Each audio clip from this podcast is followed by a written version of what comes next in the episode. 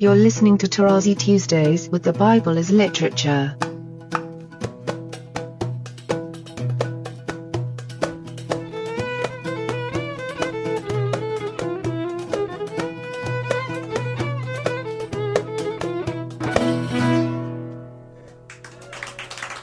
Hi, this is Father Mark Boulos. And this is Dr. Richard Benton. And you are listening to Tarazi Tuesdays with the Bible as Literature podcast. Father Paul, welcome. Thank you. So today we're going to talk about the root aman or amana. In Hosea 4:1, it says that Yahweh desires emet. The English Standard Version translates this as faithfulness, which makes sense because of what the book is doing and the main themes. But King James translates it as truth. And in modern Hebrew and in the later lives of the language, you know, emet really means truth. If you're talking to someone and you want to say, really? You say be'emet in truth. And when I looked in the dictionary, there's so many different meanings of this word because this root has such a broad range of meaning. Father Paul, I would just love to hear what you've discovered and what this root means and kind of the richness and breadth of how it's used in the Bible. I mean, you said it yourself. It's an extremely multifaceted root.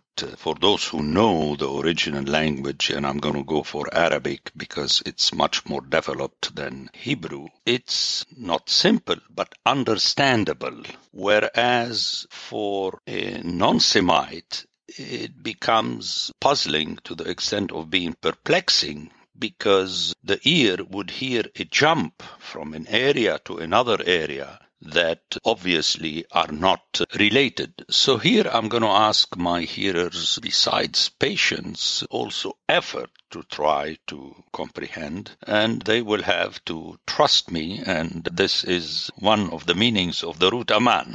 trust me because I know the Semitic language, and the hearers will have to put an effort to do their research. Exegesis is not simplistic. I don't like the word hermeneutics. Hermeneutics means that you put your own rules beforehand. No, exegesis is just you have a text and you have to keep hearing it in comparison with other texts where the same root appears. Now, you mentioned yourself emet, although the topic is aman, and I would like to explain it to the hearers. You do know the connection, but the hearers perceive a T instead of an N at the end. Now, as a general rule, in Semitic languages, the N is so called a weak consonant. That is why sometimes it disappears, sometimes it is geminated, it is doubled with another letter that takes over. Without entering into much detail, the hearers have to understand that all the words that we're going to use, whether they hear the N or don't hear it, we are still working on the same root. From the beginning, Aman has the connotation of trust and security and thus peace in conjunction with the trust. Again, one has to understand that when we say that I like the word multifaceted, in other words, the aspects are interconnected.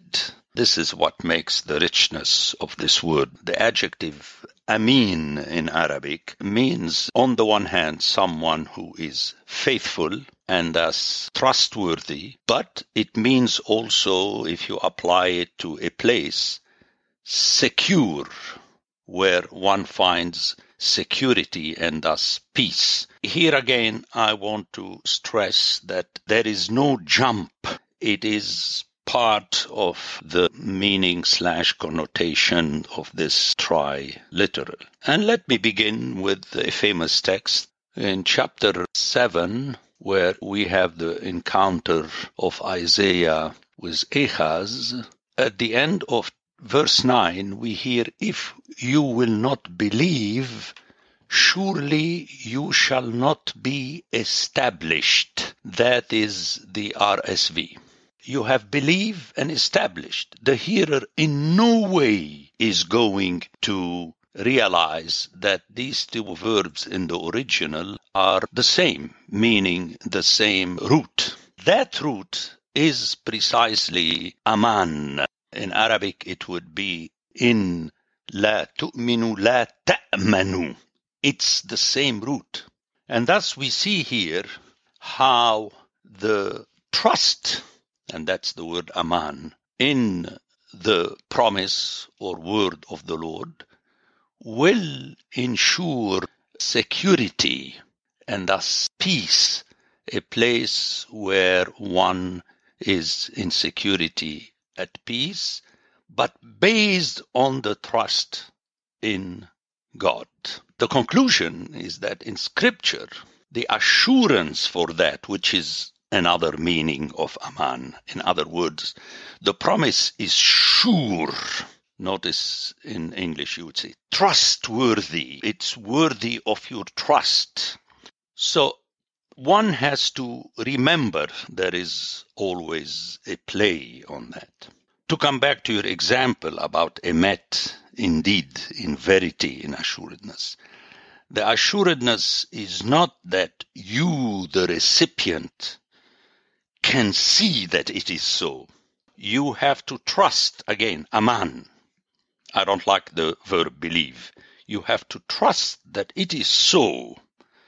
In other words, it is the person who is making the statement who is trustworthy and vice versa. You have to be trustworthy. Remember what Paul said, and the least one could expect from the ministers is that they are found trustworthy, and the word in Greek is pisti, from pistis, trust, which means that we have a circle in the matter in our relationship between God and us that at one point has to be not allowed to become a vicious circle. Let me jump into an example. A child with its parents. How is the trust built? I mean, it's very complex. It is built on the fact that this child notices from experience that on balance, these two people, the father and the mother, always speak the truth. In other words, there is always an indeedness in their statement. But then at the same time, the child discovers that this indeedness, assurance, security, truth on the part of the statements of the parents is linked to their interest in the child, in their love for the child, in their care for the child. We're not talking about a scientific debate in the lab in chemistry or physics. So one has to be very careful when one gets to the Aman because it does not allow it. It's not that I am saying it is not so. The original meaning has to do with the relationship. And in scripture, you could hear from the story, which is repeated on purpose, meaning that at one point, after having heard and thus experienced a first story, a second story, where God is proven to be correct in his care and interest for you, then remember what I always say. The third time, you, the hearer, have to give in, even if you are not convinced. In other words, even if the words sound untrustworthy to you, you have to accept them. Otherwise, you're going to be in trouble. But then it's not a question of you figure things out intellectually, but on the basis of the experience.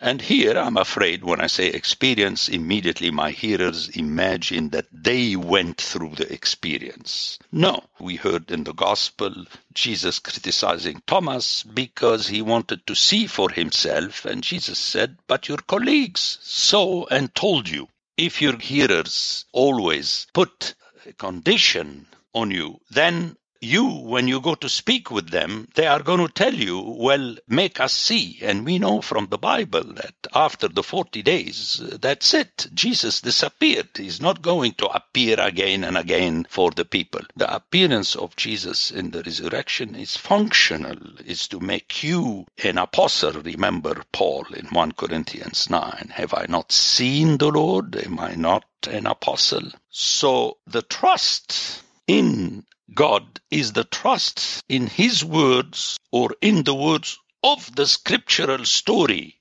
We do not need to go through our own experience as it is always said in the story of the saints and the oral tradition, and we repeat, yes, I love the spiritual father because he went through that experience. I mean, this is vain talk. You're not trusting in God.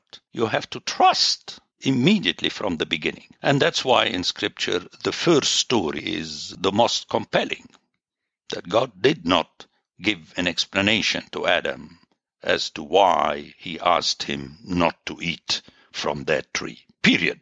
That's it. Adam was supposed to put his trust. The words of God are trustworthy and thus they are true, to come back to your word, Richard emet, functionally within that story when the word is used in Hosea 4 1, Yahweh is talking about what's missing from among the people. The people aren't trustworthy in that sense. They're not faithful, from what I'm understanding. Is this how you would interpret Hosea 4 1 in the use of emet there? It has to be understood. Notice that emet is in parallel with hesed.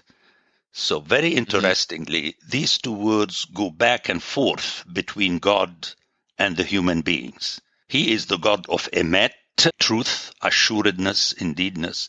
And he is also the God of Hesed, the one who loves in an extreme way. That is the Hesed, totally, completely. Let me begin with Hesed. When you go to the Psalms, you hear that God has Hesed and thus he is Hasid, but those who follow him have to be also Hasid, Hasidim, and this is where the word of the Hasidic comes from. Now, when you hear this in parallel with Emet, you realize that it's back and forth, meaning that the word of God is trustworthy. That's why you have to show when you have heard it and accepted it that you are trustworthy, meaning that you don't say a lip service yes Again, lip service is taken from Isaiah.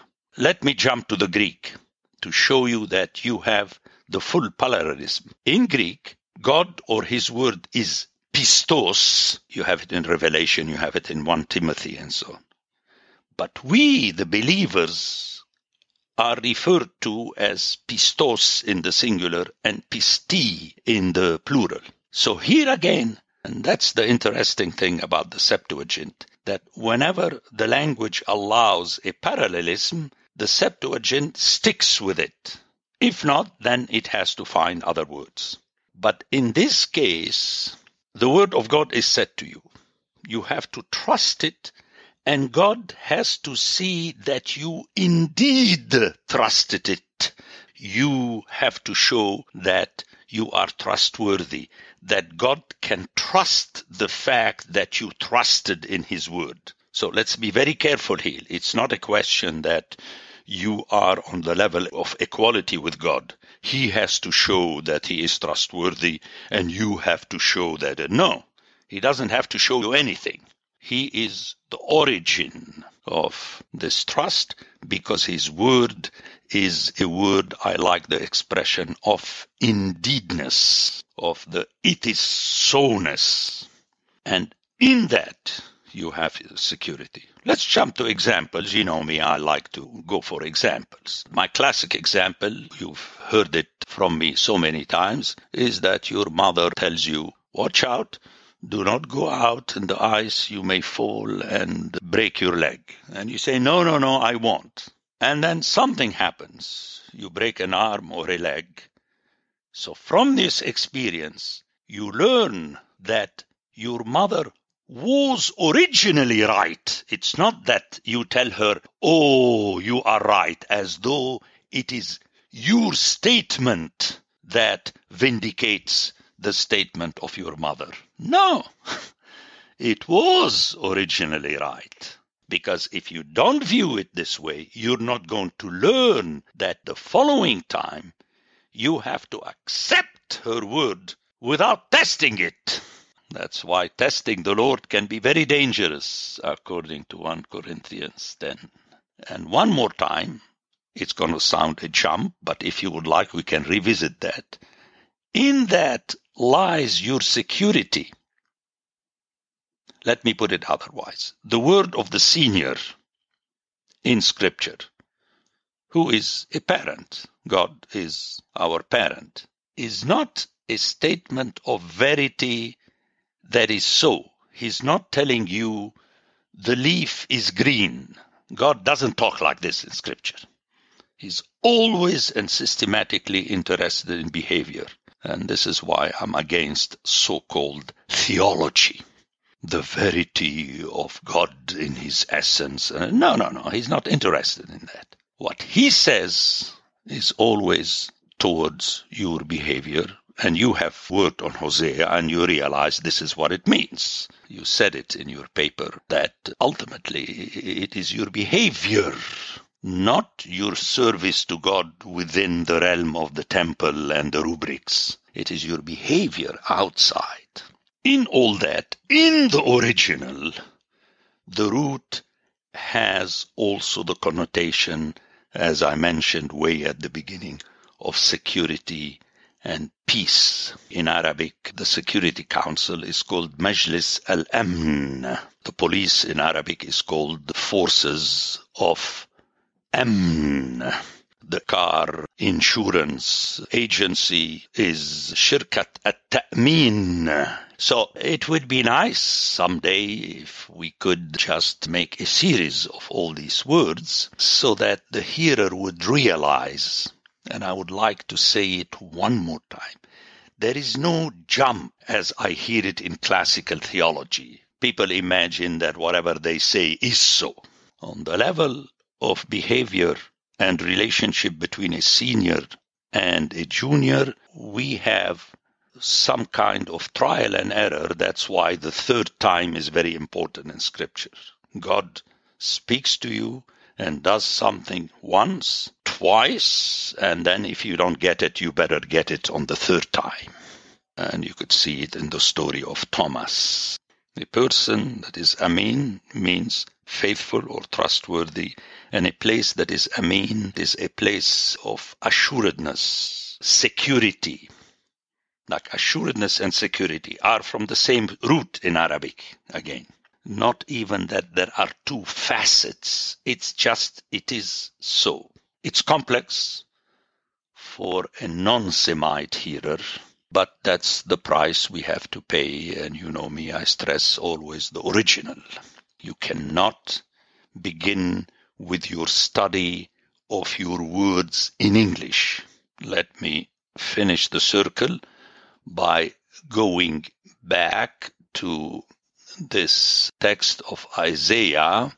Im lo ta'aminu ki lo te'amenu. It's two different verbal forms of the same aman. So the best translation in Arabic, although it is not translated this way. In la tu'amminu la ta'manu. If you do not put your trust in these words, you will not be at safety. So that would be a good place to begin with and end with. Isaiah 7 9b. That's why he criticizes the king. God will implement his promise to save Jerusalem, but he criticizes the kingship and down the road he's going to destroy it because they didn't put their trust, which is at the end of chapter 39. So God does not react on your level. He is still the judge. He reminds you that you have to put your trust. If you don't, it doesn't mean that his word is not trustworthy. This is the trouble with the human beings. Like if I tell you something and you don't trust me, I punish you immediately. No, because then how would one know whether God is trustworthy or not? No, he does it, but then he will make you or the following generations pay the price, and you see it already in the story of the Exodus and so on. So this Aman really covers the entire scripture from A to Z. it is woven around that root, aman. And that is why Paul refers to the believers as believers, epistevondes, those who put their trust in the word of God that is trustworthy. You know, Father Paul, it's interesting for me as a student having taken this teaching, specifically that the word often translated as believe or belief is actually trust. It's been very helpful to me personally in reading the New Testament in English or even trying to understand the Greek. And what I want to stress for our listeners is that this proposition, which is actually explained from the data of the Hebrew grammar and the usage of Hebrew terminology, as we've heard today, and this specific root, this proposition that you have to understand the word believe, pistis, as trust, and you have to see the emphasis on trust, really is essential for hearing the New Testament. I know in my own study of the Gospel of Mark, and you use the word immediately, this the imperative of immediately trusting without this leap. It's just submission. Without this understanding rooted in the discussion of this term aman, it's impossible to understand Mark. I just want to tease this out, Father Paul, because I think it's so important for people to open their minds to this understanding that, as you said at the beginning of today's discussion, goes against the way the American mind, the Western mind is formed. We can begin with the Greek because it's closer to the Western mind. But the Greek of the Septuagint, in other words, you have to have the people hear what the text of the Old Testament and more specifically the New Testament is saying. And we, I remember that we had this discussion at our symposium in Miami, and Father Ron Porosmik challenged me to translate the word tin pistin to theou. Now, if you take it literally, it means the faith of God, which is ridiculous.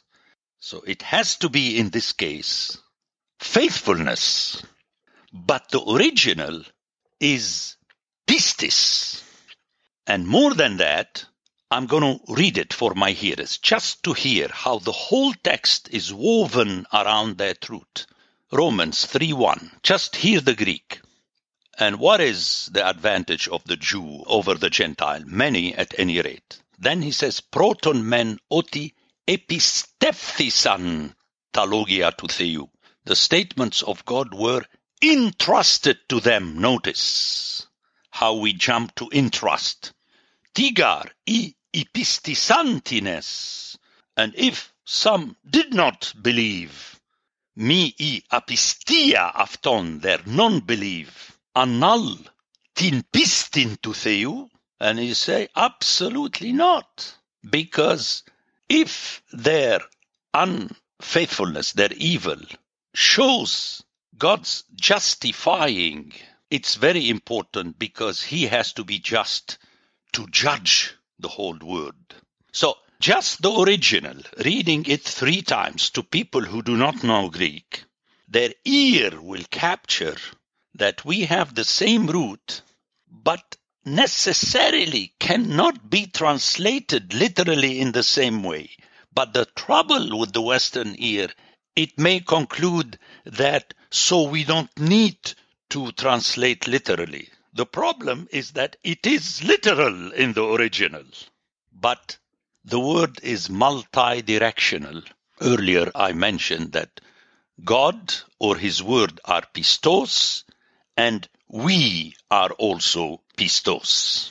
But functionally it is not the same and how many times I told you that this applied to so many words, but unfortunately the modern people don't understand. For instance, the love of a parent for the child and the love of the child for the parent are not equal and do not have the same meaning. So I believe the bottom line is to challenge, as I tried to do with my latest book, which is the last book that I could write, I challenged the people by inviting them Obviously, the reaction is in their hands, but there is an effort to be put.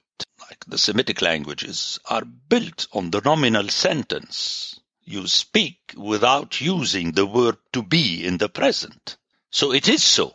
So if you so choose, you know, ruminate on this and we can always revisit.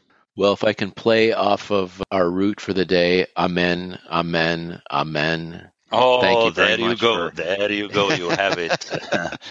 you always, you always It is challenge. trustworthy. I have to take an aside, like, it, and let the people say. You remember this text of Leviticus? Let the leader say, and let the people say, Amen, Amen, Amen. And we have to work hard to make sure they know it doesn't mean I agree, I vote for Yeah. that, I agree. That that is your mission, Father Mark. My mission is finished. Fantastic.